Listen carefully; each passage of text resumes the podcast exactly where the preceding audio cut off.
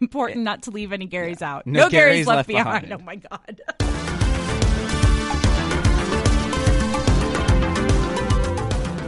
Hey there, welcome to Hot Takedown, a sports podcast from 538.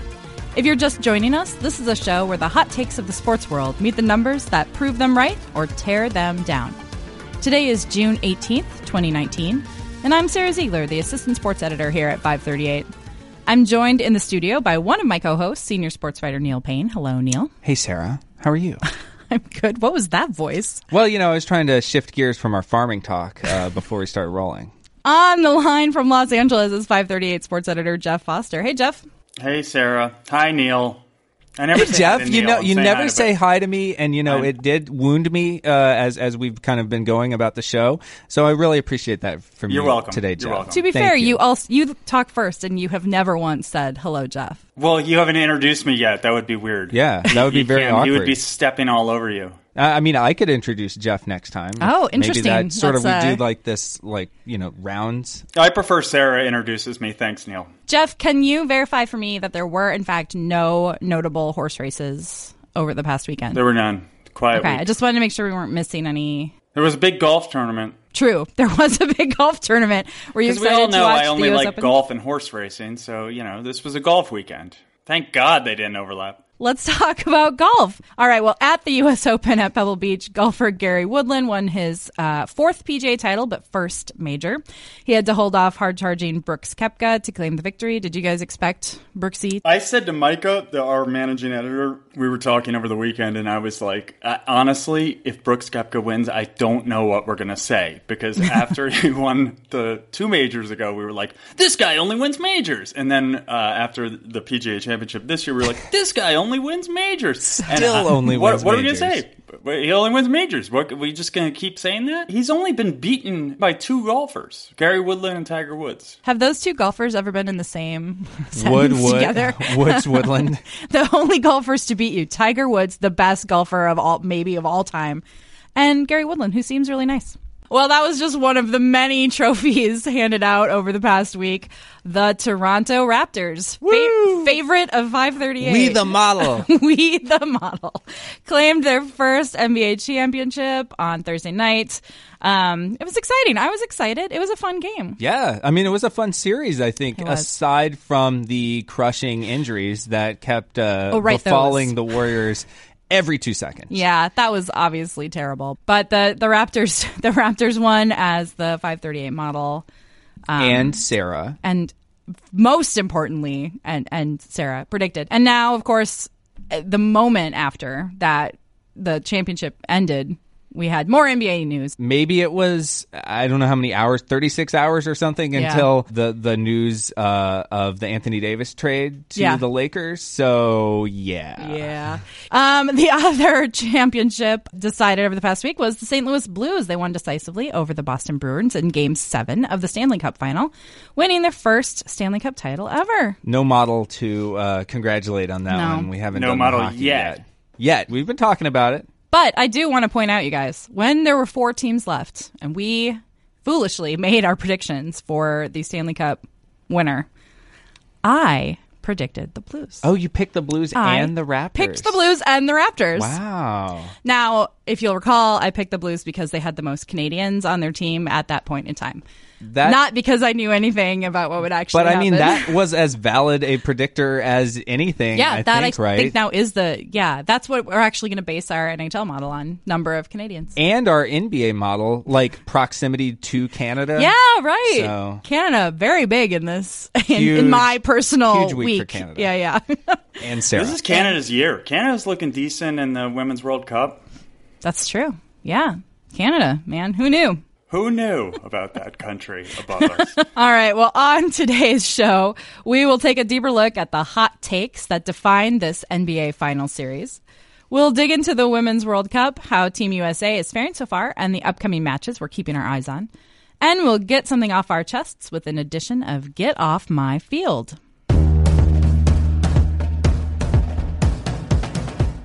We'll start off with the NBA. In a conversation about the NBA Finals, 538 managing editor Micah Cohen said, I feel like this playoffs was designed to make NBA analysts look stupid every three days. Given that we're a show that takes down hot takes, we figured we'd do a retrospective on just how wandering the narrative of this postseason was and dig into the rationale behind the whiplash. Take a listen. The Milwaukee Bucks are going to win the World Championship. Oh, wow. Whether or not he plays or not, Kevin Durant, I, I believe that the Warriors are going to win in six. For what it's worth, my initial inclination was to take the Warriors in a sweep. So we're coming out of this finals. Most realistic narratives to you, I would say number one would be Warriors win the title. Steph Curry wins the finals MVP. Well, I'm going to take the Warriors in six. I'm going to, after all this talk about the model, I'm going to sort of blatantly flout it. I'm going to say Raptors in seven. I'm not going to doubt the nation of Canada now. I'm going to go Raptors in in seven. I'm taking Raptors in five. Wow. The series is tied. How fragile is confidence when you're new to this and the champs respond as they did? I think their confidence is fractured. They know that it's an uphill battle from here on out. I'm here to tell you right now, even if the Warriors were down 3 1, I'd still be sitting here telling you they coming back. They're, they're more fun to watch, I think, Yeah. without Durant. But if he does play, how effective do you think he'll be after missing over a month of action? I don't think he would be effective at all. And recognize that you're the Golden State Warriors, you've got one last hope. And that hope is Kevin Durant. You've been asking these guys all morning if there's somebody to blame. Yes. Yes, there is somebody to blame. The Golden State Warriors for putting KD out there. The Golden State Warriors are a dynasty. They made five straight NBA finals. That, that is one of the great runs we've ever seen. Are they done? Yes, and it's okay. Every dynasty comes to an end in some form or fashion. This right here is one of the single greatest runs by an individual that I've seen in a very long time. Kawhi Leonard's the best basketball player in the world. Of course, Kawhi Leonard is the best player in basketball, and it's about time people recognize it. Okay, so that was a lot. A lot We- of takes to digest. a lot of takes. A lot of great takes there. One of which came from me. Yeah, yeah. We all finally, finally, we all have our takes immortalized. I, I really just want to say, even though I predicted the Raptors, I, I don't want any credit for that. Um, I'm not bragging. I know there's a sizzle reel to be made out there of all my horrible predictions just from the, you know, last couple months we've been doing this. Maybe our producer Grace can do that for us. Um, just to just to put in perspective Yeah, like a Christmas episode. End of year. how Yeah. meaningless my words are. So we all know the sports world is full of takes. Uh, we obviously wouldn't have a show if it weren't. But Neil, why was this year in the NBA so extreme?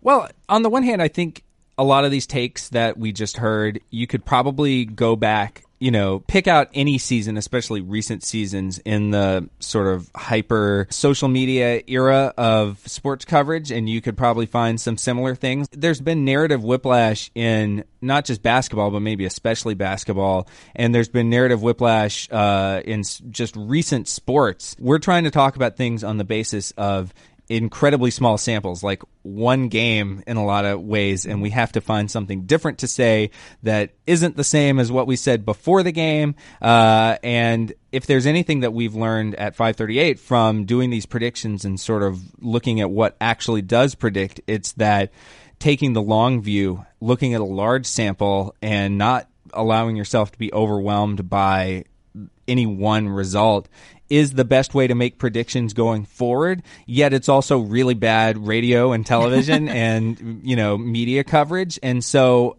it's it's a weird kind of uh, struggle between the two of what's entertaining and what kind of overreaction can you get away with, and what's just stupid.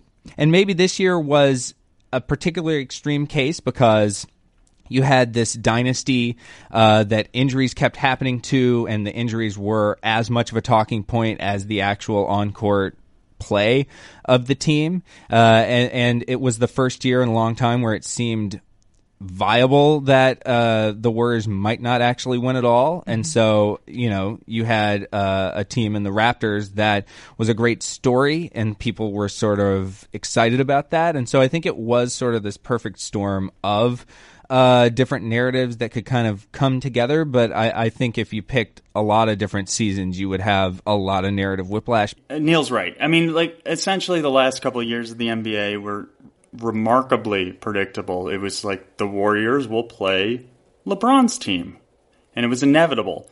Um, and in this, some ways, I think what you're seeing is just analysts really not knowing how to deal with the way it normally is. You know, you go back earlier this century when the Mavericks are winning or the Pistons are winning, and there were some somewhat strange results.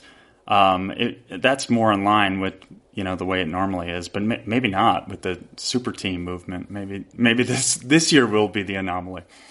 Well, I would be curious to see like you know, if we had the current media ecosystem during like the 97 Bulls or the 98 Bulls or something, you know, one of these other dynasty teams, uh, they were in a way really fortunate to have played before this current era of, of everything being in this media fishbowl, uh, comparatively speaking. But there would have been crazy takes, uh, about those Bulls teams. You know, that if the Jazz, I think the Jazz won game one of the 98 oh, yeah. finals or something in Chicago, people would have been freaking out out about Michael Jordan being done and, you know, this team disintegrating. I think you could have found these threads in a previous era. It's just not, it wasn't covered as to the level of extreme that it is right now. Can you imagine these guys talking about the Jordan retirement? I mean, right? I, I remember the, when the Jordan, secret suspension. Yeah, well, whatever it was. Um, I remember when it happened. We were like, "And Jordan's retired." Well, that makes no sense. Okay, let's move on. He's in his prime. Go Rockets. He's playing baseball. That's not weird. I would have loved to hear the takes about that. Maybe at some point we should go like do a show retro takes. Retro takes. Oh yes. my God, Sara! That would be. And welcome to Hot Takedown for the week of June eighteenth, nineteen ninety four. Some crazy stories happening here. The Rangers won the cup. Oh the Knicks goodness. are in the finals. O.J. Simpson, what's up with that? yeah, we'd have to talk about OJ. Oh my goodness. Great show. All right, let's stop this show now and start planning that show. Well, Jeff, you made the point that um, people didn't really know how to react to the Warriors, may- maybe not winning. So many of the arguments during this postseason were framed around the Warriors and whether they would win and how things would, you know, what was were they falling apart or whatever. Was that just because they were the defending champions? I mean, the the the focus was on the Warriors, not the Raptors, who actually won. Yeah, I mean, I I think that's very in line with the way it is in most sports. I mean, you you look at the NFL, the narrative usually and rightly revolves around Brady and Belichick and the Patriots. Who's going to beat them? Are they going to win again? I mean, that's what we talk about, and for good reason. You look back at like the 2014 Super Bowl, this reminded me of that, which is the Broncos Seahawks, which was the best offense against the best defense. And the point spread was two and a half. So the game's pretty much a toss up by by the odds, which means by the analytics.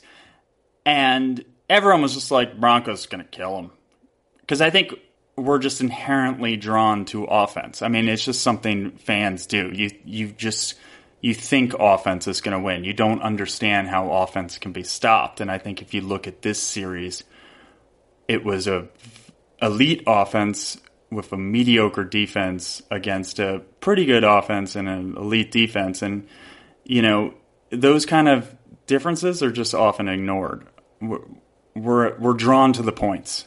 So I think it was hard to, for people to visualize that team and how much they can score and all the threes they can hit being stopped, regardless of having Durant. But I think we're also kind of flipped around and turned around backwards as analysts over just the past few years of the NBA in general. Because, like, the Warriors were not you know, an incredibly dominant team during the regular season this year. But you know what? They weren't an incredibly dominant team during the regular season last year. Mm-hmm. You know, if we were going off of the things that I think traditionally, even in basketball, have been predictors of, you know, who's good and uh, who's likely to win, you would look at things like point differential during the season and you know try to kind of base things off of observed evidence and there's been this trend in the NBA in the past few years of those things not mattering at all, like the regular seasons. And the Warriors didn't do that at first. You know, they won 73 games as the defending champs uh, in 2016, but even they sort of started pacing themselves and not necessarily looking like some kind of overwhelming force. And the Raptors, uh, you know, have had seasons where they had one of the best records in the NBA, certainly one of the best in the East, and looked like, oh, is this Raptors team a force to be reckoned with? And then they would come out in the playoffs and get swept despite evidence to the contrary, uh, based on the season that you would think that they would have been more competitive. And so we've set up this situation in the NBA where now we don't know what to make of the playoffs. The playoffs are so divorced from the regular season and divorced right. from what we've been looking at and talking about for months that by the time we get to the playoffs, we have to fall back on these tropes of like, well, defending champs usually win in the NBA because it's such a dynastic league, uh, and the Warriors are just, you know, they're going to find an extra gear. I don't care that half of their team is, uh, you know, laying on stretchers uh, on the sidelines. Uh, you know, defending champs defend. That's what they do, and it's worked in the past when we've talked about uh, the Warriors. We went through a span like you were talking about, Jeff, where the regular season did seem like it kind of mattered. You know, you had those Pistons teams, and they actually looked good during the regular season, and the Spurs traditionally looked pretty good when they won the NBA championship during, uh, you know, during their regular seasons. Uh, and even the Heat, you know, when they had uh, the Big Three, th- those teams did well during the regular season. The Big Three Celtics as well. But now this Warriors era, I think, has us all turned around trying to figure out what's real, what's not, and that's fertile ground for just hot takes, I think, because we don't know Yeah. what to make of anything that we're seeing on the court. And I think it, it, it creates the space where people who don't really want to believe analytics, don't want to believe underlying stats and want to believe narratives, it's an easier thing to do because, well, you know, the regular season doesn't mean anything. So I'm going to believe the thing I was going to believe anyway. I'm going to believe the Warriors are going to win because the Warriors win. And you know what? That's not a totally nonsensical approach when there has been evidence that the you know the numbers from the regular season at least aren't very predictive in the playoffs. And I think also it's a little bit of a double standard because the the, the perception is you're exactly right. The Warriors are going to find this extra gear. They haven't really been trying in the regular season. Same with LeBron. You know, he's going to find this extra gear. He can't be counted out. But it was Kawhi who, despite all his heroics and the buzzer beater, that was the one who was really given us some misdirection in the regular season. I mean, you look statistically how much he elevated his game, and I, and I wonder if he plays like that for 82 games, how much that shapes our opinion of the, the Raptors and what they're capable of. Even though he's won a Finals MVP and we've seen it before, But also, they were very specific. The Ra- the Raptors were about not playing him 82 games. I mean, they rested him. They really managed his load. And and does that matter? Does that help you find that extra gear in the playoffs? And I I think mean, it has to, right? w- right now, I would really like us to. I would like someone, us, to evaluate that and see if that works because it makes sense to us. But it's again, it's also a narrative, and we would want to take a look at that and, and see if that really works. The thing I think was that was interesting about Golden State. We had the Raptors winning because Kevin Durant was injured. That was the overriding factor. And it still it stunned me that so many people that predictors, that Vegas, that sports writers all had the Warriors winning even with losing this huge huge piece of their of their team, a, a superstar.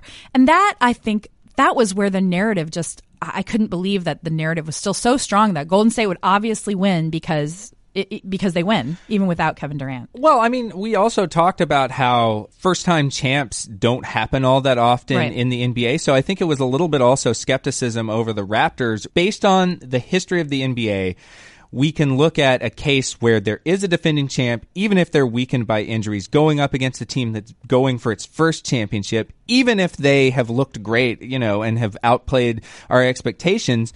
Uh, this was a great test case of the the the preconceived notion that teams that have championship experience winning in the NBA just overrides everything else, and, and it being the stark contrast between one team having the championship experience and one other team having this history of failures in the playoffs, overriding everything else, and sort of you know you could build a case that that would have worked in previous seasons, and that this has been kind of a weird aberration driven by all of these injuries to the Warriors. Um, and I think that goes back to why this was such a confusing, strange yeah. playoff. I do hate the like the the idea that oh this team always loses in the playoffs. Well, this team hasn't existed Different for team. this season. Yeah. Yeah. So it's like, well, they didn't have Kawhi before. They were completely didn't have Gasol. They didn't. They're a completely different team with its own thing. So don't put the history of the franchise. Like I don't think they, the players play with that weight. The players are just playing, right? So I think that's a fan thing that is sort of silly. I think also it was a reaction to what happened in the Western Conference Finals too, where we even talked about how the Western Conference Finals was a little misleading. Durant goes down and they're fine. They sweep the Trailblazers. Even though if if you actually get down to the numbers, it was a pretty close series. It just wasn't close in terms of results. Like let's say in a hypothetical world they go out and they barely get by Portland and I don't think you're going to have the same the same narrative leading into the finals. Yeah. I definitely agree with that, Jeff. Yeah. Well, analyst Jalen Rose recently spoke to The New Yorker, expressing frustration with the use of analytics in basketball. Now, a lot of his concerns have to do with the cultural and racial dynamics at play, including the barriers to entry into the field. But he also calls out analytics like player efficiency rating separately from pure statistics like rebounds, points, assists, those things you can quantify in a game that you can actually count. He called those analytics out as being problematic. What would our, be our defense of analytics in this instance, Neil?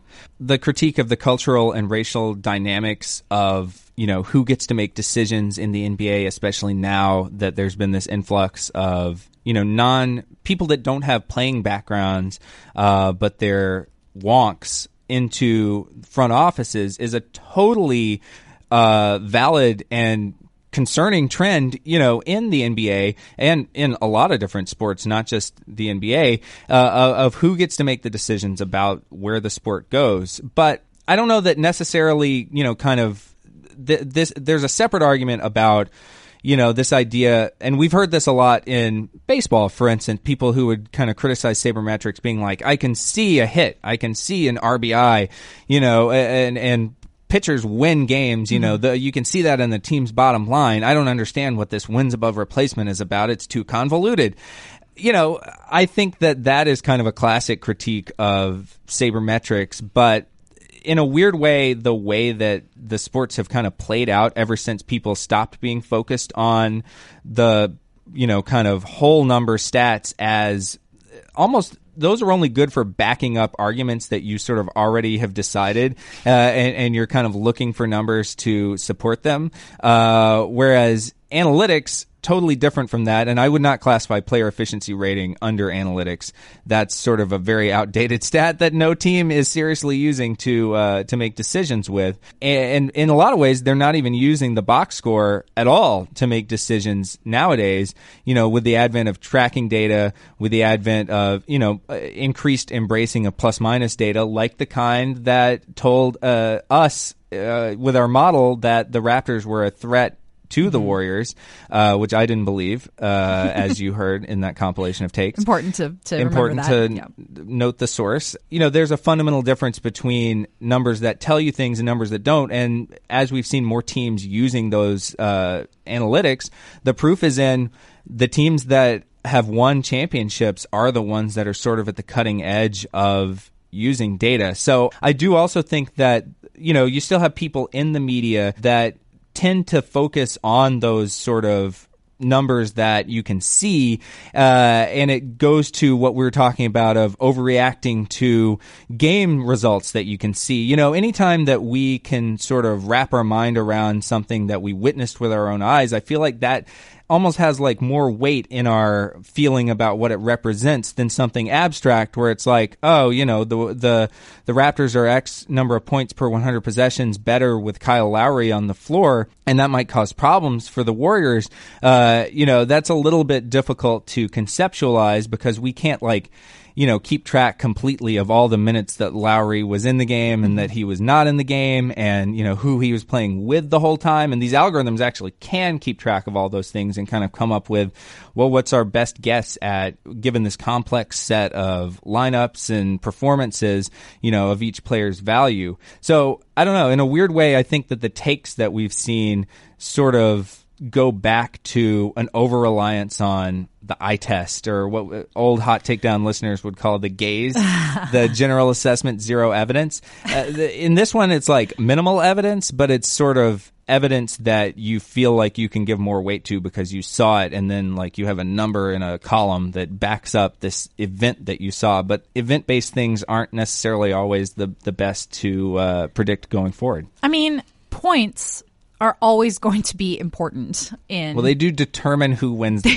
game. they they are they're a thing. They're not going away. And I and I think something Jalen Rose said in that interview um, was I think a really good point that analytics are a tool in the toolbox. And I think that's that's really true. And I think as people who care deeply about evaluating games, thinking about better ways to evaluate games, it's obviously important to remember that points are a thing and they're not going to stop. And we're, we are going to keep looking at how many points people score. Now, those other things are also important. As a player, you just, you just want your players to go out and play. And they're not going to think about whether their team is better with them on the floor or not. They have to believe their team is better with them on the floor and they're going to go out and and and play. And I think that's fine. It's a analytics are one are one piece of it and we think it's an important piece, but it's obviously not the only piece. What he said about barriers to entry into the analytics field is hugely important and it's something that our entire industry needs to think about because it shouldn't just be people who think they're smarter than everyone who's actually playing the game making the decisions. That's going to just lead to all kinds of problems, and it already has. But I loved what he said about it being a tool in the toolbox. And in a weird way, I mean, we've seen players that sort of have this heightened understanding of what rewards analytics based analysis is going to give them, like a James Harden and those are players that are sort of reviled by by you know a large swath of the fan community, and maybe also from you know uh, ex players who are analysts because it's uh, it's embracing this style. We talked to Kirk Goldsberry a few episodes ago about just how much the game of basketball has changed, and maybe for the worse aesthetically because of responding to rewards that analysts have sort of set in front of players. So it is interesting that like if you're in the old school mindset of I'm going to get my buckets uh, and points are things that I can kind of count for myself while I'm on the court, then you're going to play a very different style than if you're thinking about, okay, how can I maximize team efficiency on Yeah. this possession? Well, I'm going to draw, try to draw a foul. Right. And if I can't do that, I'm going to shoot a three. Or I'm gonna I'm PJ Tucker and I'm gonna stand at a corner and wait And- for the ball to be sent to me. Yeah. yeah. I'm gonna think about spacing. I'm not just going to well, I'm also gonna recognize I'm playing with one of the best players in the league and I'm gonna do what I need to do to to get my team the win. And in a weird way, I mean that helps the team. And so, in, uh, if we're if we're talking about being all about winning, which you know a lot of players talk about, then you know is that really is that an that's an evolution of a mindset uh, as opposed to being about your own numbers. But I don't know if it's good for the player in the sense that you know when it comes to contract, when it comes to um, you know trying to kind of elevate their own star power in a league that star power matters probably more now than ever before you know, being able to point to, well, I was number one in the league in real plus minus, maybe is not actually a very compelling thing to play to as a reward, you know, for an in, any individual player, even if it does help the team. It's complicated. Um, a lot of the coverage of the finals revolved around three players Kevin Durant, Klay Thompson, and Kawhi Leonard. Part of that is because of their huge impact on the game, and of course, the injuries to KD and Klay. But another factor that put them in the headlines was their impending free agency. Jeff, we talk about this being the era of player empowerment. How much is that shaping the media coverage of the game itself? A lot, and I think rightly. If you're not a Warriors fan or a Raptors fan, you're thinking about next season. I mean, you're, if you're an NBA fan, you're watching, you're enjoying, you don't really care, but you're thinking about next season. Maybe you you root for one of these other teams that's involved. So I think it kind of looms over everything. And the fact of the matter is, it has proven to work, you know, forming these teams in the offseason. You know, I guess it started with Garnett, Pearson, Allen with Boston. They won. Then you look at LeBron's decision and all the attention that got that summer. That Heat team won a couple titles. And then, you know, when it was Love and Irving and LeBron, it took a little while, but that team won too. So, like, this is where titles are decided. So, I don't really blame anyone for, for keeping an eye on that or talking about that. Like it or like it or not, the nature of basketball and the nature of how much power these players have, a lot of, of next season is decided in the next two weeks. I guess my question was how did that overshadow the finals themselves? I mean, I don't really, maybe I'm just remembering this wrong, but the summer of the decision, of course, we didn't know it was going to be called that yet. I don't remember, I don't remember that looming over the finals. That, I well, mean, that's because LeBron wasn't in the finals. Famously, he laid an egg in that series against the Celtics two rounds before the finals. Right. So by that point, I think we were like, um, uh, you know, there was a great uh, Celtics Lakers final, and then we were like, oh yeah, LeBron is up for free agency, isn't he? Huh, that's interesting. Yeah, I almost would have expected it to be bigger because he wasn't involved. Well, I think when he's if he was involved, you would have gotten a lot of the same narratives. Will he? Will if he? Will, Right, You if know, they he win, wins, will he stay? or will he go? Will he got Cleveland a title, and maybe he'll go to New York? Or People were seriously talking about him going to New York. Oh, I Um, remember Jeff. We're always talking about the next star going to New York and, And then not not going going, to to New New York. so what was unusual about this season was that these guys were involved. What was double unusual is that these guys were involved and they got hurt. yeah. So it it was something in this you know sort of current era of super teams that I don't think we'd experienced before. I kept forgetting that Klay was going to be a free agent, which I found interesting too because you can't forget that Durant was going to be a free agent. With there wasn't as much uh, furor about where Thompson would go. I think a lot of people assumed that he would stay in Golden State. Uh, uh, So I wonder how that plays a part too. Why does Durant loom so much larger? Well, he's a better player. For I mean, one thing, sure. Although Klay is also inte- Klay is maybe more uh, attached to that team and is you know has been a part of it longer. Well, I think that's also is part a of it. splash brother. I mean, He is a splash bro.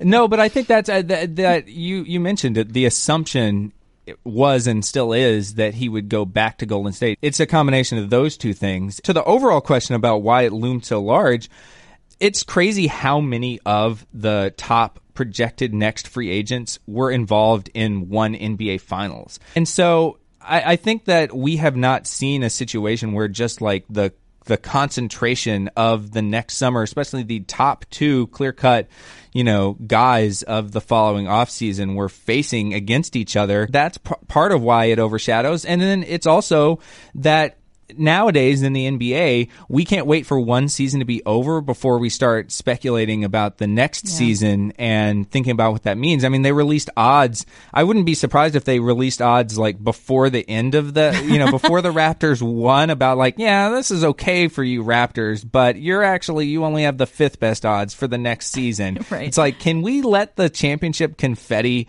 like be swept away from the court uh you know by the time that happens. The point is is that i think now Geoff you mentioned that the off season basically determines not just the next season but also multiple subsequent seasons of NBA history that we put all of our focus on the off season and then like the finals are like a thing that happens a week a couple weeks before free agency starts when we can really determine who wins unless something wacky happens like you know the the two of the Warriors four best players get grievously injured and allow a, a Toronto team nobody saw coming to win the championship.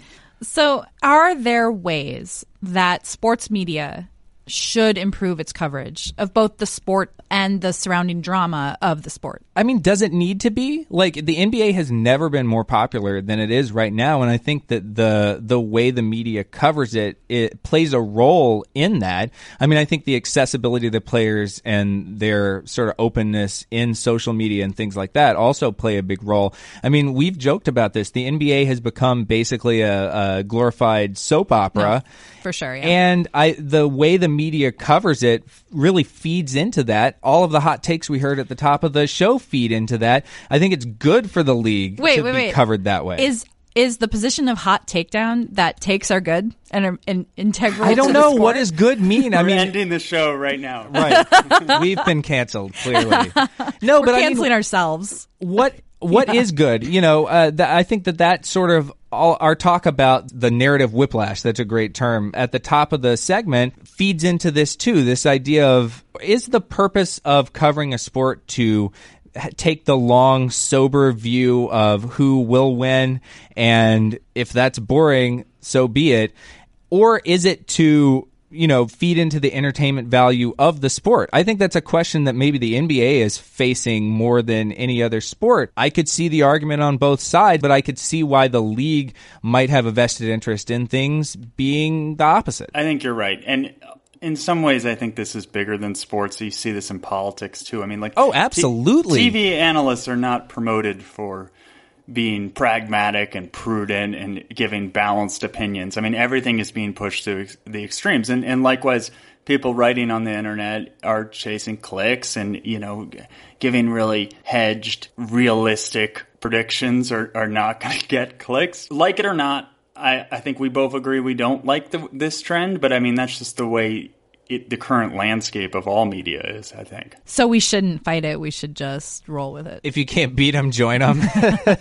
Hot takedown now with more takes. Well, it's kind of an evolutionary process too, right? Like the the places that don't participate in that don't make enough money to exist, go, you know, long term. Like it's this weird kind of survival of the takiest uh, in a lot of Oh ways. my God. Like I don't know. I mean, it's it's weird. Like I know that there is an appetite for measured analysis. I'd like to think that you know we are part of that, uh, but I also know that there's a definite appetite for non-measured analysis, and I think that a lot of the you know the way that the NBA is covered thrives off of that. And and maybe that's not necessarily a bad thing depending on which perspective you take on it. All right. Well, let's let's leave that there. our wonderful sponsor LinkedIn uh, has a very special uh, code that happens to be my name, and so it, it, they've agreed. They've agreed that it would be best to uh, for me to read it. So we are going to pause for uh, for a word from LinkedIn. And I just want to say that when you're juggling hiring alongside everything else it takes to grow your business, it's important that you reach the right candidates at the right time, and that's where LinkedIn comes in. More than 610 million members visit LinkedIn every day. LinkedIn's members are seeking to create connections, grow as professionals, and discover new job opportunities, and that's how your job post gets in front of people with the right hard skills and soft skills to meet your role requirements. So to get $50 off your first job post, please go to linkedin.com slash paine. That's my name, P-A-I-N-E. Again, that's linkedin.com slash pain with an E to get $50 off your first job post. Terms and conditions do apply. Wait, what's that code? One more time. It would be linkedin.com slash pain, P-A-I-N-E. Do it, Sara. You can find the best and most qualified job candidates with just a single click. LinkedIn.com slash Foster gets you nothing.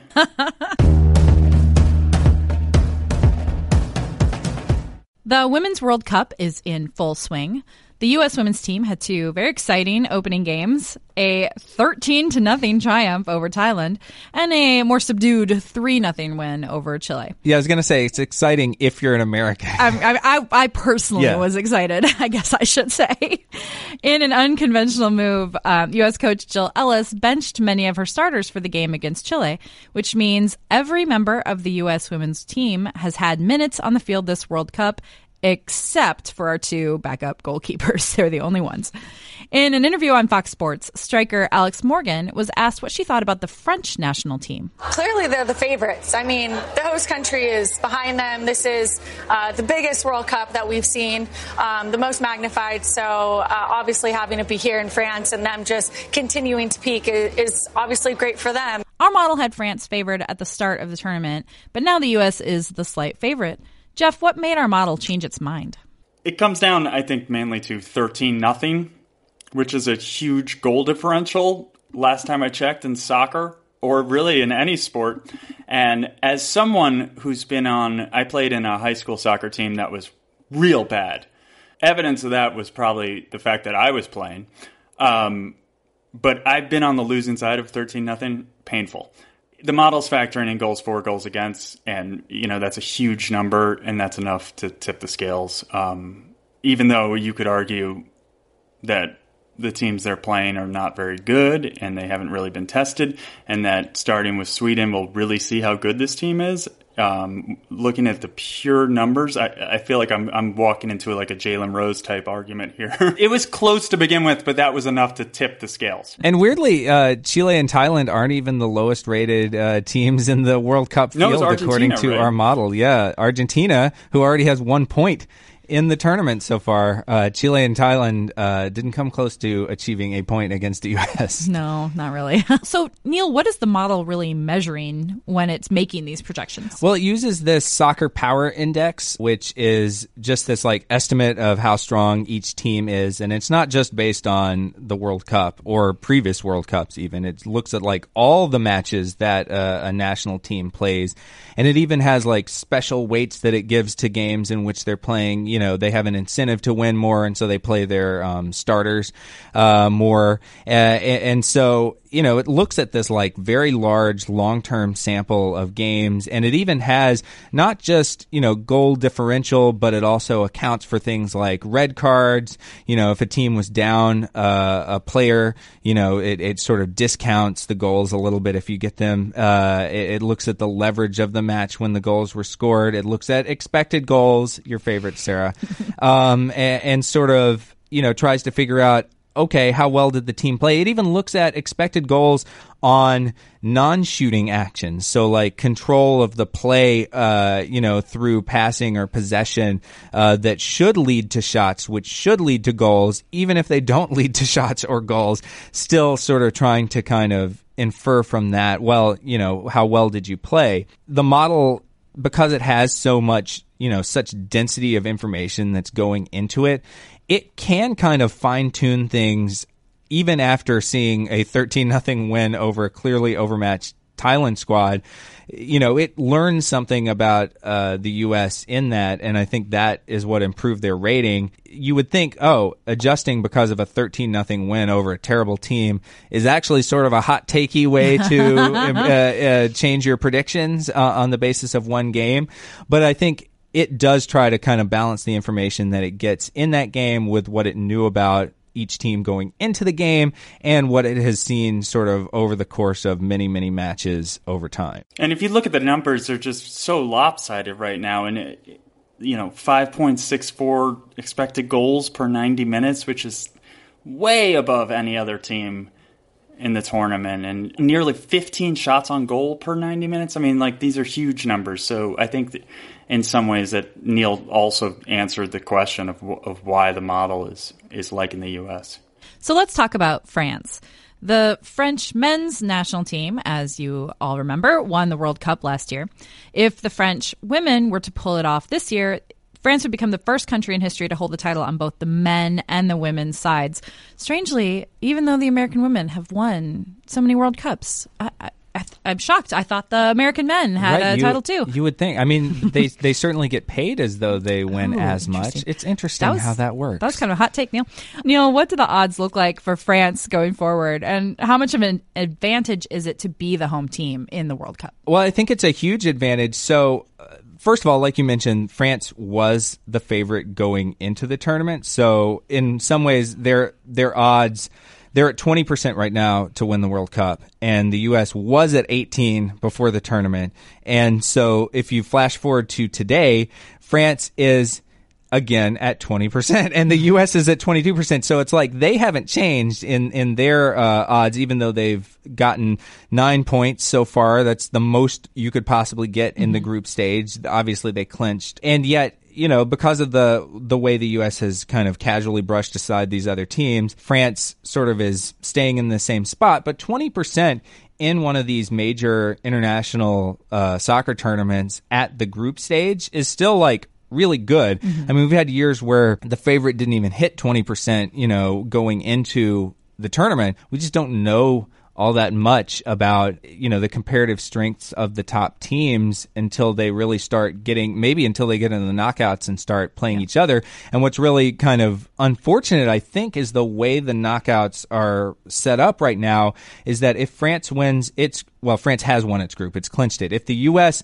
does what we give an 83% chance to and sort of wins its group as expected, those two teams would be on a collision course in a couple rounds of the knockouts. And so we could get this like de facto World Cup championship match like way before the actual championship of the World Cup. Uh, and I don't know how that ends up happening. Is it just a quirk of the draw and the way things come out? I mean, some of it has to do with like the incredibly convoluted way that the World Cup is set up uh, in terms of well, you have, you know, first place team obviously makes it into the knockouts. Second place team obviously makes it into the knockouts.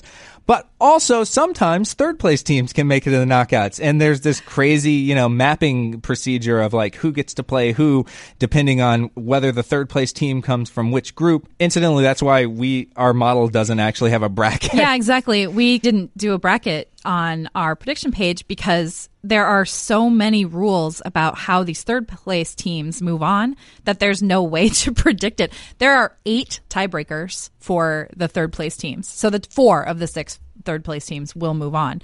So it's almost easier to predict who won't than who will because, you know, there are a couple of, of just worse teams. But you make an interesting point about, you know, this really great game that's looming in the quarters. If the U.S. were to lose to Sweden and be the second place team in Group F, they would likely face Germany in the quarters. Now, the three, the only three teams in the World Cup that have odds better than 10% to win the whole thing are the US, France, and Germany. So these they're going to face. Yeah, it's of kind of these a tough choice. I no mean, otherwise you would start to see people, and I guess I've seen some people on Twitter uh, making the case that maybe the U.S. should tank because they've already, you know, secured a berth No. in the in the knockouts. That maybe they should shoot for that second place, and then they would face Germany. But Germany, although our model rates France as being a little bit better than them, it's not like a huge amount. You know, it's mm-hmm. not like you're gaining that much by tanking your way into the the knockouts. The U.S. sort of is facing a Golden State situation where they have a, a relatively easy round of 16, a tough match in the second. France is like the Houston Rockets. France is the Houston Rockets of of this. I, their three point shot is amazing, so that makes sense. Um, and then might have a slightly easier time in the semis, and then a tough final if they were to win all those games. So, I mean, I think the you know you get you go from this wildly unequal competition in the group stages to it all being much closer very quickly, which is kind of a shock, I think, to a casual fan. But the games are about to pick up quite a bit. Well, are there too many teams qualifying for the World Cup? That was a thought that I had after the 13 to nothing romp over Thailand. Is this I mean it's not nothing against Thailand's team. They did the best they could, but I think it seemed pretty clear that they, you know, it was unfair to sort of even ask them to try to take on the U.S. And the U.S., you know, got, came under a lot of fire for celebrating too much and all that crap. In my opinion, that was a, um, a very frustrating argument that people made against it because you play the team that is in front of you. They didn't hold up. It would have been more insulting if they had held up in some ways. Uh, and what are you supposed to do? Not celebrate, you know, World Cup goals that are imbe- going to be embedded in your memory for the rest of your life. You'll tell your grandchildren and great grandchildren about. B- but I think it just speaks to like why was Thailand? You know, why are some of these lower teams actually in the World Cup? Are there not, you know, enough teams that are worthy of the World Cup to even kind of go around in the world anymore? I think it's. I think that's an interesting question. I think when you're trying to grow the sport, you take this sometimes. I mean, there were there weren't other similar goal disparities. That was a. I mean, in, in fact, in the Thailand second game, they lo- they lost five to one, which is still a big a big, you know, score in soccer. But they scored a goal, which was. I think pretty huge for their team. Yeah, their coach started crying right after they I scored. know. Yeah. I mean, so I think this is the situation where the sport is in. It is still growing and making finding a home in these countries that don't don't support women's soccer as much as they do men's soccer. So I think you know the the World Cup expanded the last time, so this is the, just the second World Cup with this many teams. I, think you're going to just see less and less of that kind of a disparity as you go. So I, I think ultimately it's better to have those teams. You know, this always happens in the Olympics. There'll be some team that you're like, really, like we want. Or yeah, like that diver or that that swimmer that you know like swam in his own heat and yeah, was like Katie you know, Ledecky has lapped the swimmer like four times, now. Trillions Yeah, of yeah. times, and so that'll happen. But I think you celebrate the sport and you want more more people involved in it. So I'm okay with that. I think this kind of thing happened. It was embarrassing for them, but I think they recovered really nicely and they were they were very gracious about it and they were also happy to be there and happy to be on the big stage. So I, I think that's good. I imagine actually FIFA probably wants to bring this the opposite direction to 32 teams, which solves this, you know, three three group uh, third place in the group problem, but also I think you're going to have even more bad teams. I mean, you look at what they're doing on the men's side; they're they're trying to push it to even more teams because uh, you know the the whole idea is get as many countries interested as possible. All right, well, let's talk about the American women. The next big challenge is Sweden. They'll face Sweden on Thursday at 3 p.m. The U.S. has had a kind of tumultuous history with the Swedish team, right, Geoff? Yeah, I mean, you could argue that the loss in the 2016 Olympics, I mean, it was it was the earliest exit in a major tournament, and it was probably I mean, I think the loss to Japan obviously would be the worst loss, but in some regards, that was the sort of most shocking loss by the American side. Um, so, I mean, I heard Megan Rapinoe talk and say, yeah, that was a long time ago. You know, it was a different team. And she's right. Half these women weren't even on the field. At the same time, I think it affected, and you read what Jill Ellis has said, that loss had a big effect on her because, you know, there was a 1 1, it went to penalties and they lost. I mean, obviously, penalties can go either way, but they really did have trouble sort of breaking down the Swedish defense. And it if you listen to her, she came out of it changing her approach, or she said she was going to change her approach, and, and thinking about how they're going to have to sort of systematically break down these tough defenses, and sort of alluded to this idea that we've written about, which is that, you know, you can't really take some of these teams so lightly as you did in the past. And I think it did sort of affect the mindset in that regard whether people are out there going, we got to beat Sweden, we hate them. I, I, don't think they play enough to have that kind of rivalry. Although they have, they play a lot. Yeah, they've been in the same. group. This is the fifth time they've been in the same group, which is amazing in a World Cup. Fifth time in a row. Yeah, but spread out over how many years? I mean, and how many players were there for large chunks of that? I mean, I'm, I'm just saying they don't play any team as much. It's not like you know these team sports in in these pro leagues where they're they're seeing each other every year in series and over and over. I mean, just the nature of international soccer, you're not Sure. going to play that much. Well, so what should we be looking out for during Thursday's match? Well, right now, our model gives the U.S. a 61% chance of winning and a 22% chance at the draw. So that means Sweden has a 17% win probability. But yeah, I'm interested in basically whether Alyssa Naeher will get work uh, as, as a goaltender. She really hasn't had to face many shots at all in the first two games. Uh, and really, like the U.S. defense in general hasn't been tested uh, almost at all. I mean, they this is what happens when you possess the ball basically the whole game.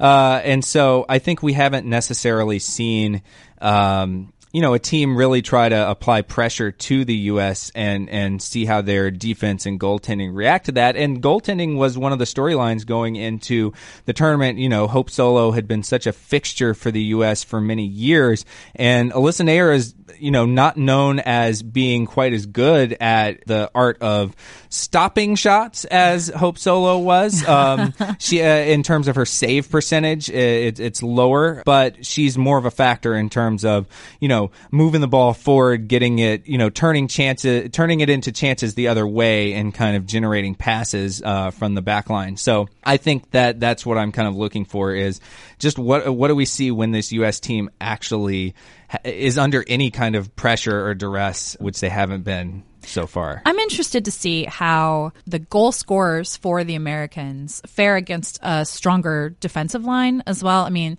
Chile and Thailand didn't present a ton in terms of defense. Tremendous goaltending Yes, though for Chile. I know. Christiane Endler was amazing. I said this in the in our uh, World Cup chat yesterday, but I feel like Christen Press is going to be thinking about Christiane Endler and how she she stopped three of her really great. Those were such great shots, They too. were. They were beautiful, and the saves were just amazing. And that was that part was very fun to watch to me. So it'll be. Um, the, they won't face a goalie as good. They will probably face a better overall defense. So it'll be interesting to me to see how to see how that plays out for the Americans. All right, well, let's leave that segment right there and pause to hear from this week's other sponsor, ExxonMobil. Plants capture CO2. What if we could help industrial plants capture it too? Think how we could help lower emissions. More and more scientists think carbon capture is key to reducing CO2 emissions globally. It's one way ExxonMobil is helping industrial plants be more like plants. That's the unexpected energy of ExxonMobil. Every once in a while, we want to slip in a take of our own. Although I feel like today was a very um, us take heavy episode, but that's okay. We're gonna we're gonna lean into it. We're gonna really enjoy it. We like to do this in the style of a get off our lawn kind of rant. It's time to explain why something in sports is wrong in a segment we call "Get Off My Field." I will start us off today. Go for it. Game seven of the Stanley Cup final was a blast to watch, and not just because I had correctly predicted the Blues' victory, as we already talked about, but I'm going to bring it up again. But I particularly enjoyed it because I saw the first two St. Louis goals actually go into the net. That is a unique situation for me. it's a constant problem. I have no idea what's happening in any hockey game because I cannot, for the life of me, see the dang puck. I know vaguely where it is. I see flashes of it from time to time, but it's super hard for me to follow and then makes it really hard for me to get into the game. Yeah, Sara, it's a little like, you know, when somebody hits a fly ball out to the outfield, you watch where the outfielder is because you can't see where the ball is, but Mm-hmm. you can see the person whose job it is to know where the ball is, and then that's where how you know where the ball is going to be. to your point, I have been watching baseball since I was a little kid. And so I and I and I've played I played softball very poorly, but I knew where I was supposed to be roughly. Um and so I know that about the sport. I think if someone comes to baseball, they don't know what happened. And you see that all the time in it's really hard for people to judge fly balls. So the crowd reacts as if this ball is going to be a home run and it ends up, you know, 10 feet in front of the warning track. And you're like, no. Um, so hockey for me is a sport I've been trying to get into for like 20 years. And because I can't see the puck and I don't know what the action is sup- is supposed to be happening on the ice. It's really hard for me to get into, which then makes it hard for me to watch the next game and ever learn what's happening. So it's this constant vicious cycle of not wanting to watch hockey when I do actually want to watch it. So there was a brief, beautiful period of the NHL from 1996 to 1998 that in retrospect I should have valued more. Had I known it was going to end so abruptly, I would have taken advantage of it. I'm talking, of course, about the era of the glowing puck. I loved the glowing puck. I could always follow the puck. I knew what was happening. FoxTrax, the system from Fox Sports that made the puck glow on our television screens, was a great invention. It was perfect for people like me who were new to the sport and just wanted to see a stinking goal. But the real hockey fans all hated the unnatural glow. So AKA all the Canadians. yeah, all the Canadians. That's who I'm talking about. So it died an untimely death. But here is my thing. So it's been 20 years. We now have unnatural things on our screens for literally all of our sports. No one is bothered by the first down line. Which, by the way, was invented by the same company Yes, that exactly. made the FoxTrax puck. It's like the glowing puck eased people into that. No one cares about that. No one's mad about it. People need it. You like want to know. Yeah, when you watch on like ESPN Classic Yeah, and they yeah. have a game that before the uh, first down line, you're like, where? Wait, yeah, I don't know. for What's it yeah. I think it's funny when I go to a football game now and I'm oh, like, oh yeah. crap. Where's the? Like, wait, what do I'm I like do looking. now? I'm searching the sidelines for the you know things. Chains. Yeah, it's it's hard, but nobody cares about that now. No one is upset by that. Golf broadcasts. I was watching the U.S. Open over the weekend, and that's so wonderful to have the trajectory of the ball shown on the screen instead of just like having like a picture of the sky, and you're like, is there a golf ball there? It's I assume it's gonna land eventually, So, I guess. Right. And you don't have any idea. You know, I love now being able to watch that trajectory and have an opinion about is it going to get close to the flag? Where are they trying to? And it enhances the experience of the game. Doesn't detract from it. Also, when I'm watching a baseball game and there isn't a strike zone on, because some broadcasts still don't have that, and that I just get mad because I want to know where the balls are. I want to know if a ball's a strike or not. So it turns out there's hope for me. Again, the NHL has been working on a player and puck tracking system and is planning for that technology to be ready in all 31 arenas this season. Sounds like there are lots of different ways. They're still figuring out how they're going to use that tracking data and display it. But one of those options needs to be a display with a puck that I can actually see. I demand this for my sports viewing entertainment. This may shock you. I'm open to it, Sara. that Fox track was a little ahead of its time. I mean, it was late '90s graphics, and honestly, it was That's just a all the best ideas. crummy. It If looks they- real cheesy if you I mean, look they- at They did it Everything now, looks cheesy like the way now. the first down line is, and the way, especially the way that the ball tracker is in golf, it would look really nice. And I think people wouldn't. I mean, people were responding to the sort of budget nature of that actual graphic technology in the '90s. But again, I think it would it would work a lot better now with the current technology. And I think that was a time in hockey where it was not, it was still kind of a niche sport and uh, it had expanded a lot into a lot of weird places uh, in, in a very short amount of time at that moment.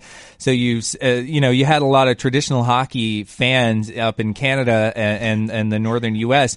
that five six years earlier were not looking at the reality of a te- you know teams in Tampa and San Jose and Phoenix. And then all of a sudden it's like you got all these weird warm weather teams and they're asking me on the official national broadcast to see a puck that has a vapor trail when it goes over 70 miles per hour. That's a bridge too far. And I, mean- I, I could kind of understand that. They didn't need the vapor trail. They they overthought it. They overplayed their hand. But I think you're right. It was a weird moment in hockey. You had teams not only expanding to like the Sun Belt, but you had teams moving from these places in Canada where the game's beloved, and they're trying to, yeah, moving to yeah, um, Winnipeg, moving to Phoenix, and there was some resentment, I think, uh, from our friends north of the border. I I understand that point, but I also think if you're a sport that's not the NBA or the NFL, every other sport should care about people learning your game. You baseball think this is a problem in baseball too. You want new fans and you need to be willing to extend that olive branch in the form of something that glows to those new fans. You want your sport to be popular. Let let other people learn it. Help other people learn it. The glowing puck it's the way to go. All right, I think that will do it for this week's show. We've uh, we've we're all taked out, so I think I think that's good. Thanks so much for joining us. We'll be back in your feed next Tuesday. This is still a new podcast, so if you like what you heard, please subscribe and be sure to review and rate the show. It does help other people discover us. You can also email us all of your opinions about the glowing puck at podcasts at 538.com to let us know what you think of the program. Our podcast producer is Grace Lynch. Tony Chow is in the control room. Our podcast commissioner is Chad Matlin. For Neil and Geoff, I'm Sara. Thanks for listening and talk to you next time.